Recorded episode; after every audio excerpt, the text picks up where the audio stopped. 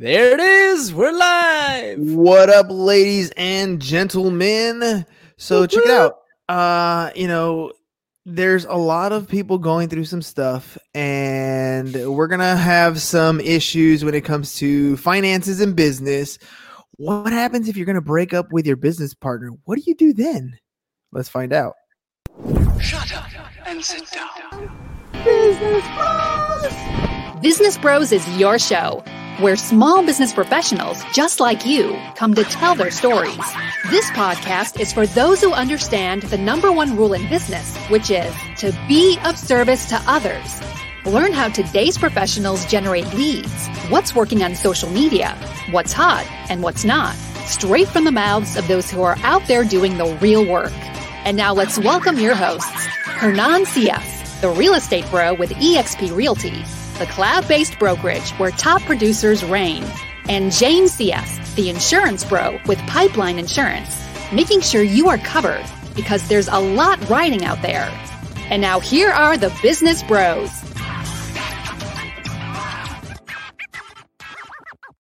Woo S H I T. So, So happy, happy it's it's Thursday. Thursday. What up, ladies and gentlemen? so we're ready to rock and roll. Tom, hey, uh, We well, are. James, hang on, hang on, hang on. let me actually- gi- let me give you the intro that. real quick here. All right, check this out. Hit it. Today's guest is a business attorney who can help you get your brand trademarked and has built a niche in helping business owners settle disputes between partners. Our guest identifies with business owners because he respects their entrepreneurial spirit, optimism, and tenacity, and because he's a business owner himself. In addition to owning a law practice, today's guest also owns Eternal Roots LLC, where he interviews senior citizens and creates custom documentaries about their lives. That's really exciting. I'd love to hear more about that. Mm. So, from the trademark office to your speakers, from the aptly named law office of Thomas Lidgard and Eternal Roots LLC, please welcome to the show the man himself, Tom Lidgard. Thanks for joining us. Thanks for having me, guys. You guys are cracking me up. I love how you bring all this energy. You're waking me up. well, who I wants to listen to a boring, no energetic podcast? I mean, Right? you I'm know, wide awake right now. I, this apparently great. lots of people that listen to Joe Rogan. Ah, just kidding, just kidding. Uh, I- I like that. Very nice, nice. So, Joe, uh, J- I almost called him Joe. See that? Tom, welcome to the program, man. Hey, thanks a lot for having me. So uh, let's start off with the uh, with the nitty gritty. How'd you get into this space? As a lawyer, or as a business lawyer, or as a self-employed business lawyer, which which which avenue would you like me to travel Yes. down? Yes. yes. Okay. um, when I was in college, I was a kitchen manager, and I loved to cook, and I found it fun and exciting and challenging, but there wasn't a whole lot of meaning to the work. And so I, I wanted something a little more lucrative, and just I felt a calling to go to law school. I, I wanted a challenging career where I could have an impact and have some meaning, and where I could, you know, make a make a better living for myself. So that's why I chose to go into law school. Uh, I'm now in my 17th year of practice. I graduated in 2003. I went to the University of San Diego, and I uh, have an office now in Carlsbad. For 14 years of my career, I was a litigator. So all I did was I represented parties in litigation, and uh, worked in several different practice areas. Learned how to work up a case from start to finish, and um, over time, I found that business disputes were a strength of mine. That's where I was strongest. That's where I was getting the best results for my clients. And that's where uh, the firms I worked at, they were sending me all the business cases. And so about three years ago, I realized there I had way more upside being out on my own. And I felt like I was selling myself short by collecting a paycheck and working for a law firm. And also, we were uh, doing insurance coverage and I was representing insurance carriers, and I felt like I was, you know, Darth Vader is the person I was working for. That's how it felt. So I took the leap. I left my firm in April of 2017 and went out on my own, and I had one client, and uh, I've just had to like scrape and figure it out, and and brand myself. And then after going out on my own, I expanded my practice areas, and I started doing more transactional work, doing things to help businesses avoid the courtroom altogether. So with my background as a litigation attorney, I can see with this fact pattern or with this with this poorly drafted contract how this can play out down the road because I've been there. So now I'm helping people at the inception of their businesses and I'm trying to put them in a position of strength or help them avoid litigation altogether. So now I'm doing entity formations, I'm writing contracts, and uh, I'm doing trademark, which is my favorite area of the law altogether. And I got some exciting stuff I'm, i am working on there. So there's my background for you. Nice. So when it comes to the the business side of things, when you're structuring at the beginning, oftentimes that's when the idea phase is super exciting, right? Everybody's like, you know, I got this idea, we're gonna implement, I'm gonna put together this team, and everybody's just jazzed and pumped. Um, and then you kind of fast forward and you you said you graduated in 2003 so you've been through uh, some of those 2008 economic times. We're hitting some of these hard economic times. When things are good everything is awesome. Nobody's really complaining. When things are bad that's when people's true colors start to come out. That's when we start with the finger pointing and people decide maybe this isn't for me. I'm walking away what kind of stuff are you seeing uh, as far as your clientele and you know when you're properly set up and then otherwise when we're not properly set up? Sure. I, I i'm seeing two different kinds of clients are coming to me right now new clients. Um, the one variety of client that's coming to me is coaches. So people in various coaching spaces. So i just dropped my notes. All right. So there's all kinds of coaches coming to me. Usually it's business coaches and these are people who can work from home. They don't need an office. They don't need to go out and, and meet with people in person. They don't have a brick and mortar store. And so a lot of coaches are starting their businesses right now. And those are people who are freshly unemployed or underemployed. And so they're deciding to go for it and chase their dream right now. And I, I applaud them because I think right now, in this climate we're in right now, it's very fertile ground to take bold action. So go now. Don't sit around and wait. So that's one kind of client I'm getting right now. Another kind of client I'm getting right now is people who are in certain contractual situations. Could be a lease or could just be like a business contract where uh, due to the changing circumstances, this just isn't working out. This contract is not feasible. It's not realistic anymore. And so I'm coaching people on their their rights and their options arising from their contract in light of uh, COVID and the lockdown. So those are a couple of the themes I'm seeing this month. So, how how does one exit uh, gracefully if there was no contract in place? I've, i know there's a lot of people who've gotten into business uh, on a handshake, for example, and they're like, "We're gonna go, we're gonna do this, we're gonna go 50-50," um, and they kind of put the entity structure on the back burner. They're gonna end up doing something later down the road. Later down the road doesn't actually show up, and now they're gonna kind of break up. How do we like? you know set ourselves up. It's kind of like a divorce. You didn't kind of you didn't sign a prenup. You didn't go into it with uh forward thinking of exiting, but now exiting is an option. How do I avoid things getting ugly at that point? Gosh, you know, it's kind of hard not to. So let's say nothing's happening in the business, it's kind of stagnant. Probably nothing's going to happen. But let's say the business is losing money. Then the issue becomes okay, well, who absorbs this loss? And how do we unwind this thing? Or how do we dig out? Or let's say they're making big money. Now, how, how does the money get allocated? What if one partner wants to reinvest the money and another partner wants to pocket the money and take distributions? This is why you need to have clear understandings and agreements at the outset. Uh, you don't just figure, okay, well, we'll deal with that later when we're making money. No, if you guys are starting making when when you start making money, that's when problems arise because you guys might be pulling in different directions. So it, it's critical at the outset that you you you get your entity formed, you get your your legal infrastructure in place, especially if you've got a partner. Uh, I've litigated partnership disputes, and those are very expensive cases to, to litigate. I've had cases where there's been no paperwork between the partners, and they just go, and now they're making seven figures, and uh, and then one person sues for judicial dissolution. They're trying to blow up the company, and so uh, that could have been avoided if they documented their relationship at the outset. I've also litigated cases where people write up contracts like on a cocktail napkin like this and uh, don't have an attorney vet it and there's just some deal points and then something goes wrong and now i'm litigating this piece of paper and that's my contract that i'm stuck with. And had they had legal counsel and done this the right way they could have saved themselves so much money. I saw someone go out of business for this very reason last year.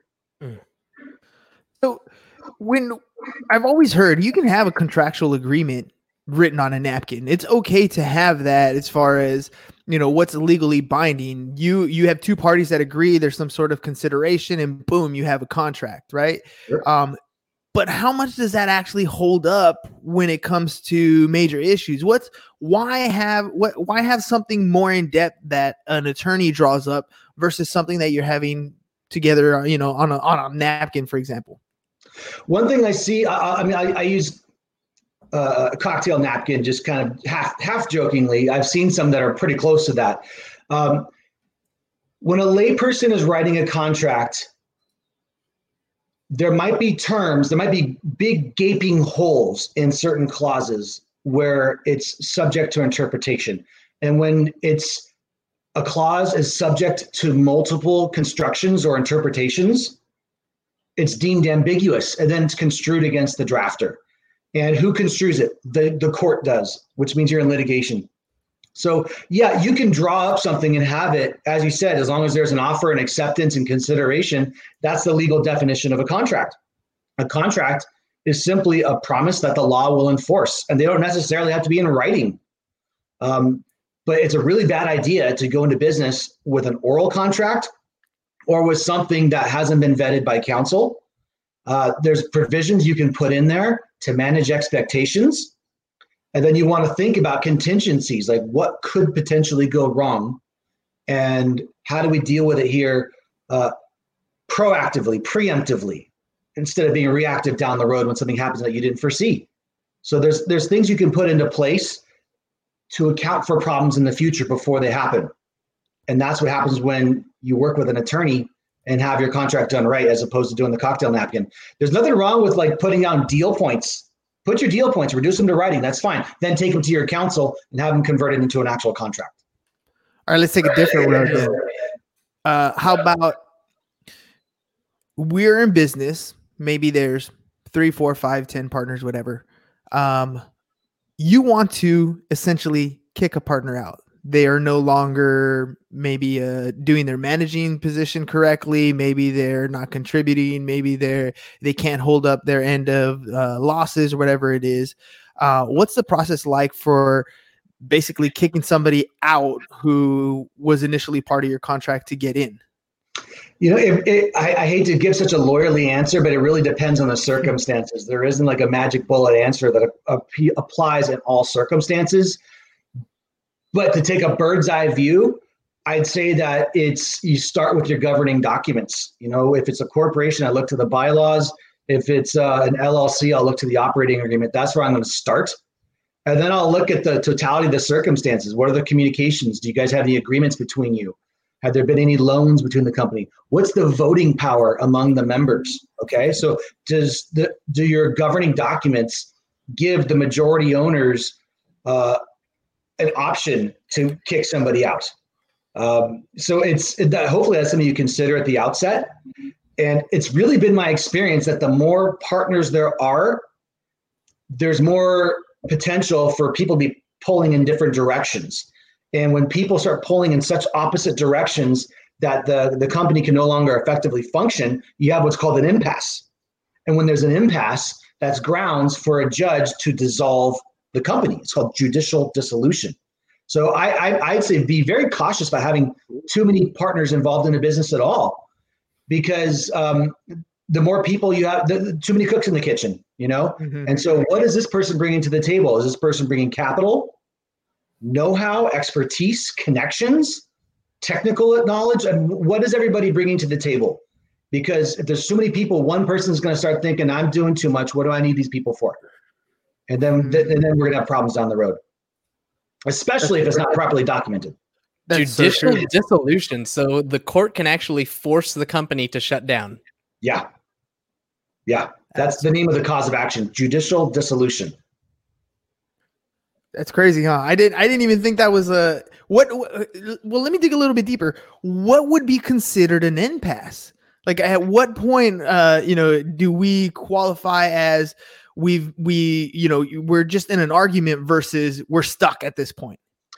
Well, I think you just hit it right there. I mean, look, business owners disagree on stuff all the time. You know, we have to be respectful and listen to each other. And sometimes you agree to disagree, or sometimes you compromise. But if it gets to a point really the legal standard is when it gets to a point that the business can no longer function. You guys can't serve your clients, you can't perform into your contracts, uh, you can't function. It's like organ failure in a body. Like the, the body stops working if the, the kidneys don't work. So if the if the business can't move forward anymore, let's say one partner freezes the other out of the bank accounts. Like, okay, no, you're not. I'm not letting you see the accounting. I'm not letting you see the bank accounts. Um, I'm cutting you out of the uh, cutting you out of that. You're at an impasse, and so right there you've got grounds. But you know there could be all kinds of circumstances. I'm just kind of giving you some examples that pop into my imagination. Yeah, yeah. I mean, it, you you gave the the actually the the right answer, which is it depends. I have a, a, a background in taxes, and that's if if you ever ask somebody a tax question and they give you an exact answer without hearing the details, run fast fast as you can. The answer should always be it depends. All professionals should say it depends. absolutely, absolutely. So uh, let's let's Insurance uh, too. insurance too. Let me ask you uh, a little bit of a pivot question here. Um, what's with the documentaries of the uh, elderly? How did you go from litigating and dealing with with trademarks and and law to moving over and creating documentaries? Actually, law led to me doing the documentaries, which then led to me doing trademarks, which then led to me getting away from the documentaries, and now I'm all in on trademarks. So I had kind of a weird uh, uh, path that my career took me on. So it about four and a half years ago, I decided to interview my grandfather. He was 96 at the time, and I'm a lawyer. I owned a, crappy video camera, and I just it just popped in my head that. Uh, I want to get his life story recorded. And you know, I I interview witnesses under oath. I interview people by by videotape and videotape depositions. This isn't my skill set, and I own a video camera. And you know, and if Grandpa passed away and I didn't do this, or if I didn't try, I think I'd be kind of upset at myself. So I felt I wanted to do it to honor him, and I wanted to do it for the family, and it's also kind of a way for me to get to know him. And so he agreed. I went over to his house and uh, I didn't even own a tripod. I didn't have a microphone. I I didn't think to charge my battery, and so I took an ottoman and stacked a bunch of every book and magazine I can find in my grandfather's house. I stacked it, put the camera up there on top, and then I just uh, kind of took his deposition. I made several pages of notes on a legal pad, and then I just had a conversation with him. I went through his whole life story. My camera died because I didn't think to charge my batteries. So then I had to switch and use my cell phone and lean down and hold my cell phone. So it's pretty low tech. Uh, the audio is not great. This is the first one I did, but it was a cool experience, and I could tell that my grandfather got value because he got his story out, and it's meaningful for people to be heard, and especially when you know, okay, this is going to live after I'm gone. Like th- my story is going to continue after I'm gone, and, and then for me doing the interview, all of his wisdom washed out over me. So there was benefit all around. And then the whole family got to learn about Grandpa John's life. So I taught myself video editing. And, and then I realized I had photos of his life. So I started taking photos and merging them into the video that brought his stories to life. So as he's talking about uh, being a, a bomber in World War II, I had all kinds of pictures of him in uniform. So I started fading in with that. It just kind of brought life to it, gave it a documentary feel. I then transcribed it and turned it into a hardcover book, also with with the photos. And in that process, I shared it online. This is what I was doing. I took a selfie with my grandfather, put it up on Facebook, and people were saying, "I wish I did that when my dad was alive." And one night I was driving home, and I was kind of turning it over my brain, and I went, "Oh my gosh, there's a business here." And I remember exactly where I was, and I realized there's something here. This this is something I should do. So I hatched Eternal Roots, your custom documentary, and started promoting that, put up a website. And uh, a few months later, so I started doing that for people, found to be very re- rewarding work, very labor intensive. And then I realized that the County Bar Association has a memorial they do annually for lawyers and judges who pass, and they get nominated to like this Hall of Fame. You get a plaque in the courthouse in perpetuity. I pitched them and said, Hey, I'm a lawyer and a videographer. Why don't we do memorial videos for these nominees? And to my shock, they hired me and entrusted me to make six memorial videos for lawyers and judges that were screened in front of the whole legal community. And so I've done that for three years in a row, and I'm going to be doing it again this year once whenever lockdown gets lifted, so I can start interviewing people. So that took my career in totally different paths, and I found I was too busy in my law firm doing the video work to to churning out billable hours, which is what the law firm wanted me to do. So that's what gave rise to me leaving. And I thought, okay, I'm going to be a full time videographer. I'll kind of, kind of practice law on the side. I went out and I trademarked Eternal Roots. And uh, I'd never done a trademark before, really didn't know anything about it, educated myself on it, filed the application, and I screwed it up. I, I, messed it up bad. And um, I got hit with a, an office action, which is a denial, but there was issues that I had to overcome that were curable. So I just figured it out and got my own through. And then when that piece of paper arrived in the mail, the, the trademark certificate, I was kind of hooked. I, I, really I, that that that certificate is framed at my office right now. I started offering trademark as a service to uh, to clients of mine, and now three years later, that's like the majority of what my practice is is doing trademarks. That's you know that's an amazing story. First of all, I always talk about how uh, generationally, I could never explain to my kids what my grandfather was like. Like he, he, they will never know his voice, his mannerisms, his sense of humor. You know, none of that. It, it's gone. You know, when he passed, it passed. Best um, we can do is an impersonation. Attaboy cowboy. Yeah, exactly. Right. But for for like my kids, like right now, it could be a moment in time where my grandchildren or great grandchildren are watching me or watching this show or, you know and they can connect. They're like oh that's what you know great grandpa used to talk about or that's what he thought or whatever it is. The power of having that video is amazing. And, and what you're doing is is you know awesome because you're really capturing somebody's full complete history and documenting it to be passed on. I mean, you have people, you know, companies like Ancestry that are kind of doing that for for really past generations. You're taking them right now while they're still here in their own words that can be passed on generation after generation. This is where your history comes from. If you tie if that I into really diving into this, I would have grabbed one of the books. I got a book in my other room, like one of the documentary books, like the, the transcription. Uh, I wish I thought about that. I knew I would have brought it out for you guys. Well, well, let me ask you this because um, speaking from a legal standpoint, when you were saying that, I was wondering, you know, is it when you do a deposition, when you record somebody video wise, and maybe they're giving essentially uh, also their last will and testament video wise, does that hold up versus having it written and signed? Um, you actually need a, a, a, a, written, signed, and notarized and witnessed instrument to have an enforceable trust or will. I mean, that's uh, uh, you can do a video one to uh, I mean, I'm not I'm not an estate planning lawyer. I know some estate planning lawyers do offer kind of video services where they have the person talking about how they want their their estate to be disposed. Um, but that's not what I do. I do a totally different thing. What I do is I go through the life story. You know, mm-hmm. like your your ancestry, childhood, education, marriage, family, career. And then we get into spiritual reflective kind of stuff. I don't get into who gets who gets your car. I don't get into that stuff. So it's not even on the legal side. It's really just a presentation that you show probably at the funeral or something like that.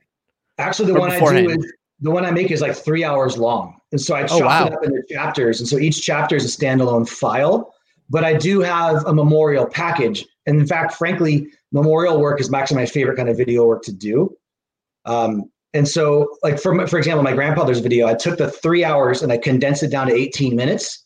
And when his memorial came, uh, the whole family we got to watch a condensed version of his life story, and I put it to music, and it was just for the family. Uh, I put all kinds of you know copyrighted music that it can never see the light of day. It was just something we saw in an intimate way, just the family, and it was a, a really cool bonding, healing experience for all of us to go through that. And so uh, uh, memorial work is very uh, meaningful to me. Yeah, I mean, I, I, didn't. Based on how you were describing it, I didn't think it was on on the legal side. I just was wondering if that's anything that comes up, you know, that sort of thing. But the the beautiful aspect of your work, the the heartfelt part of your work, I, you know, I'm surprised that that's not what you're doing more so than than the trademarking. Um, once you once you convert them into books, once you convert their stories into documentaries, do they have the capability of then turning around and selling these types of things? You know, like people's stories are amazing life is much more interesting than fiction oftentimes and you Mm. can kind of turn things around and and you know inflate things and i'm sure stories are told a little bit differently at the age of 96 than they were when they were happening at the age of 26 right but uh but i'd imagine this is something that that you know you can take to a whole different level beyond just the creation of stuff. People can you know i i for example um we went and did a photo shoot not too long ago with the family and I remember when i go do a photo shoot i would get you know an 8 by 11 or whatever an 8 by 10 picture in a frame that sort of stuff. Well nowadays you can get pictures on the mugs and you can get your little you know book created all kinds of different creative aspects that go along with just the one photo shoot. And i'd imagine once you have that kind of you know three hour storyline there's so many different things that you can go and do with that content uh, what are families requesting of you when you do create these types of things is it just a standard package or do they tend to ask you for other things I've had. I've had some times. There have been situations where people have asked for custom things that I didn't think of, and uh, you know, if you're in your own head and you don't take feedback from the outside, you're not going to grow. You're going to be stagnant. And so, some of my best ideas in that business weren't even my ideas; they came from other people, and I just was open-minded enough to implement them. For example, uh, someone contacted me. A friend of mine contacted me, and her anniversary was coming up, and she wanted to do a surprise video for her husband. And so I interviewed her and her kids and his parents. And I put together like a 30 minute reel of them talking about what an awesome person he is. And I set it to music and I made it kind of campy and funny. And then I went to their party. They had a little memorial, uh, memorial uh, anniversary party. And then she surprised him with it. She sat him down and put the video on. And I got to watch him watching his own video.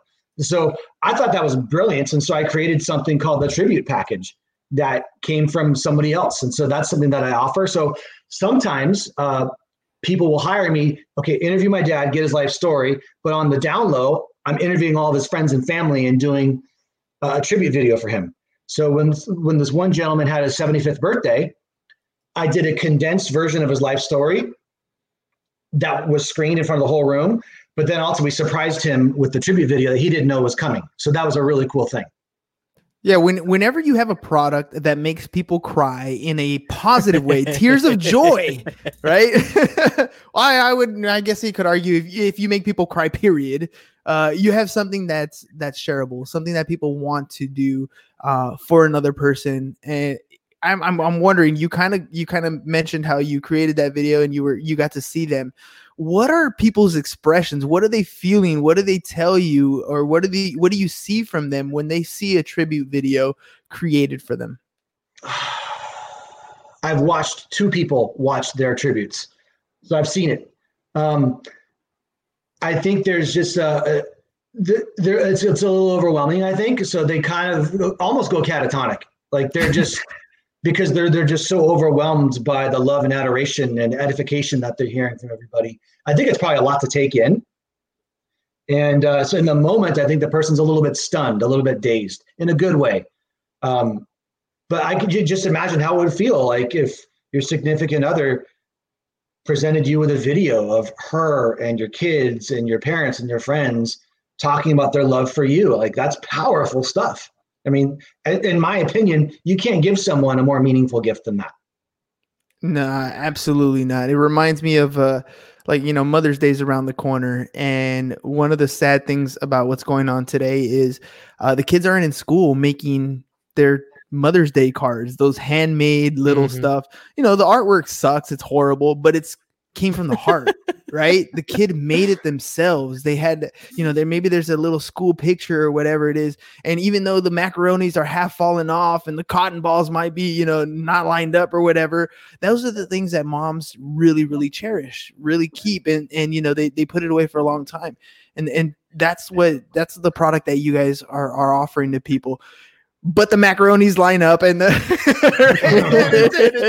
the right? The Well, art's a little bit better. See, all, all I'm hearing is you're gonna have to get the kids to uh, do some arts and crafts for mom this weekend. Yeah, I know. Right? It's, it's well, I'm not going to be divorced, but I'm going to be. I'll, I'll I'll I'll step up and do that. I'm going to make sure my kids at least make her a card and they color on it and do something for her. Um, but you know, with that with that business venture, technically the LLC is still live. The website is still up. I'm not promoting it, and I'm a, I'm I'm conflicted about that. But I wouldn't have traded this journey for anything because I've learned so much. Because now I'm a business lawyer and I can tell people not only I, I'm, I'm, I'm a business owner too, like I'm running my own law office, that is a business, but I've also run my own business too. And so I know a little bit of a thing or two about being in business. And so whatever I'm talking about with my clients, maybe I've litigated this issue, maybe I've consulted another client on this issue, or maybe I've encountered this issue as a business owner myself. Hmm. And so I think that that makes me uniquely situated. So I'm really grateful for this experience. But I found I've learned some hard lessons doing this. And the name the main lesson, like I want to give your, your viewers some value here. The main lesson I learned was don't do everything yourself. And so I was I did every aspect of the business all by myself. And I found it was too much. All the video editing and the transcription and the book assembly, um, it was there's so much work. It just I was overwhelmed. And then I'm trying to run a law practice on top of that. And then I got divorced a couple of years ago. So then I found myself a single dad half the time running a videography business and running a law practice. It was it was too much. And so I realized that if you chase too many rabbits, you're not going to catch any of them. And I found that both of my business ventures were suffering because my attention and efforts and energy were diffused. And I decided just in the, like the last nine months, focus my energy in one direction and let's see what happens. And so in the last nine months, I've really been all in on my law practice. And I found that my law practice has flourished. And candidly, if you look at my effective hourly rate between being a lawyer and being a videographer, it doesn't even compare. It doesn't even come close. So, if I'm hearing you correctly, you know a lawyer that could probably draw up a good partnership agreement amongst people who are in the video and transcribing industry. So, if uh, somebody wanted to come along and uh, build an adequate team to help you run this, you would oversee a an an awesome project that touched the heartstrings. I, I know I'm putting words in your mouth. that touched the heartstrings, but but it's it's uh it's you know that that's really the key here is is you need to develop a team if that's something that you really wanted to push something uh, a little bit different because it is a time consumption and you're you're 100% correct. This is this is where we call burnout right? This is where people Mhm. drop off and they quit and it's not because the product sucked. It's not because you know you couldn't get customers. It's because literally there are 24 hours in a day and you were using them all up without really hitting the financial obligations that you needed to. And look at you you have no hair just like me you've been there You know, I, I, listened to an audiobook recently. I don't remember recall the title, but the theme of the book was the main reason why most businesses fail is because the owners try to do everything themselves. And so, you know, you've got a, a trade or a profession where you're an expert, but you're not an expert in accounting, in the books, or marketing, or I don't know, all the other a- aspects of the business. Know, you're you're an expert at your trade or profession. Maybe you're not cut out to be a business owner. You know, maybe you're better off being an employee. Uh, it, it- owning a business isn't for everyone. And yeah, if you really want to do it right and scale, you got to get out of your own way and bring in a team. And Mhm. that's something that I neglected to do when I was doing that venture. So the LLC is live. I still have the trademark, and uh, I'm open minded to that happening one day. Right now, I'm all in on my law practice, but I'm starting to take my own medicine there. So, like, I've got a paralegal I'm working with, and I'm going to be onboarding an assistant soon because I have been doing everything myself and I need to take my own advice because I counsel my clients on this kind of thing, and I got to take my own medicine too. So, it, regardless of your industry, you know, real estate or insurance, I'm sure you guys have people helping you out too. You're not doing everything, I would think. i hope not Definitely no way not. no way i mean you're absolutely right we did for a little while that was called training and then it was team building and uh, systems and implementation because otherwise you're you're absolutely right. Burnout, we've done that before with other businesses. So yeah, uh, Tom, give me a give me a quick little heads up. How do people get a hold of you if they want to work with you? The best way for people to find me is just through my website. Um, is there a way we can drop the link, the Yeah, my go for URL and thread? Okay, we can do that. Just just through my website's a, a great way to reach me. I do have a YouTube channel up. Uh, it's called Lidgard Law, and in there I've got a series of like three minute videos where I explain what trademarks are and how they work and what they are not and how the process works. Um, and so I can be found on YouTube. I'm very active on Facebook. I get a lot of my business from Facebook. So I'm always happy to connect with people there. Uh, there we go. There's my website. Thank you. Perfect. And uh, do you have a, a contact number or anything uh, people can reach out to you or uh, or your social media? Um, I can give you my number. It's 858 699 2461, but that's all over the website as well. Perfect. Perfect. All right. Cool. Well, again, uh, I want to thank you for uh, spending some time with us. And honestly, both the uh, the litigation side super important. Trademarking. I mean, that's something that we might need to be talking about soon because uh, we haven't trademarked any of our stuff. Uh, and and lastly, I mean that you know what you were doing, interviewing and, and creating those document uh, do- documentaries something that I think should continue going forward. Whether or not uh, you decide to to do it yourself, or I know there's there's people in the space in the podcast space that I mean that's a one great idea to just sit down and talk to people and listen to their stories. I, I always say that podcasting has been one of the greatest things in my life because I get to be like the Matrix and literally plug into somebody else's story and learn from them and the wisdom that that uh, that our older generation has from years of experience and one of the things to see in their eyes the things they regret because once you can look at at somebody and they can tell you the things that you can that they regret at their age when they're done they don't have the the time they don't have the physical ability they don't have you know uh, the motivation to do a lot of these things at their age and you're still young enough to not step in the same hole to take that wisdom and implement it That's actually one of the reasons why I went out on my own, why I started that Eternal Roots business, and why I quit the law firm. I thought, you know, when I'm in my 90s and I'm looking back on my life or I'm, you know, on my deathbed, I don't want to look back on my life and think, you know, I wish I'd build more hours working for these law firms. I wish I played it. I'm, I'm really glad I played it safe. No, I didn't, I didn't want to have regret. You know, I wish I went for it. What if? Gosh, I regret not doing that. I didn't want to live with that regret. So that's why I started that business, and that's why I quit my job and stopped stopped working for other people and, and went out on my own because I don't want to have that regret. And that's it. That's what it comes down to. Find what you're passionate about. Don't live in regret. Again, uh, Tom, thanks a lot for coming on the show. Really appreciate it. Ladies and gentlemen, that's all we got for you guys today. Peace. Bye bye. And we're out. Thank you for listening to the Business Bros Podcast. Are you interested in being on the show? Are you looking to sell your home or have a business that needs insurance?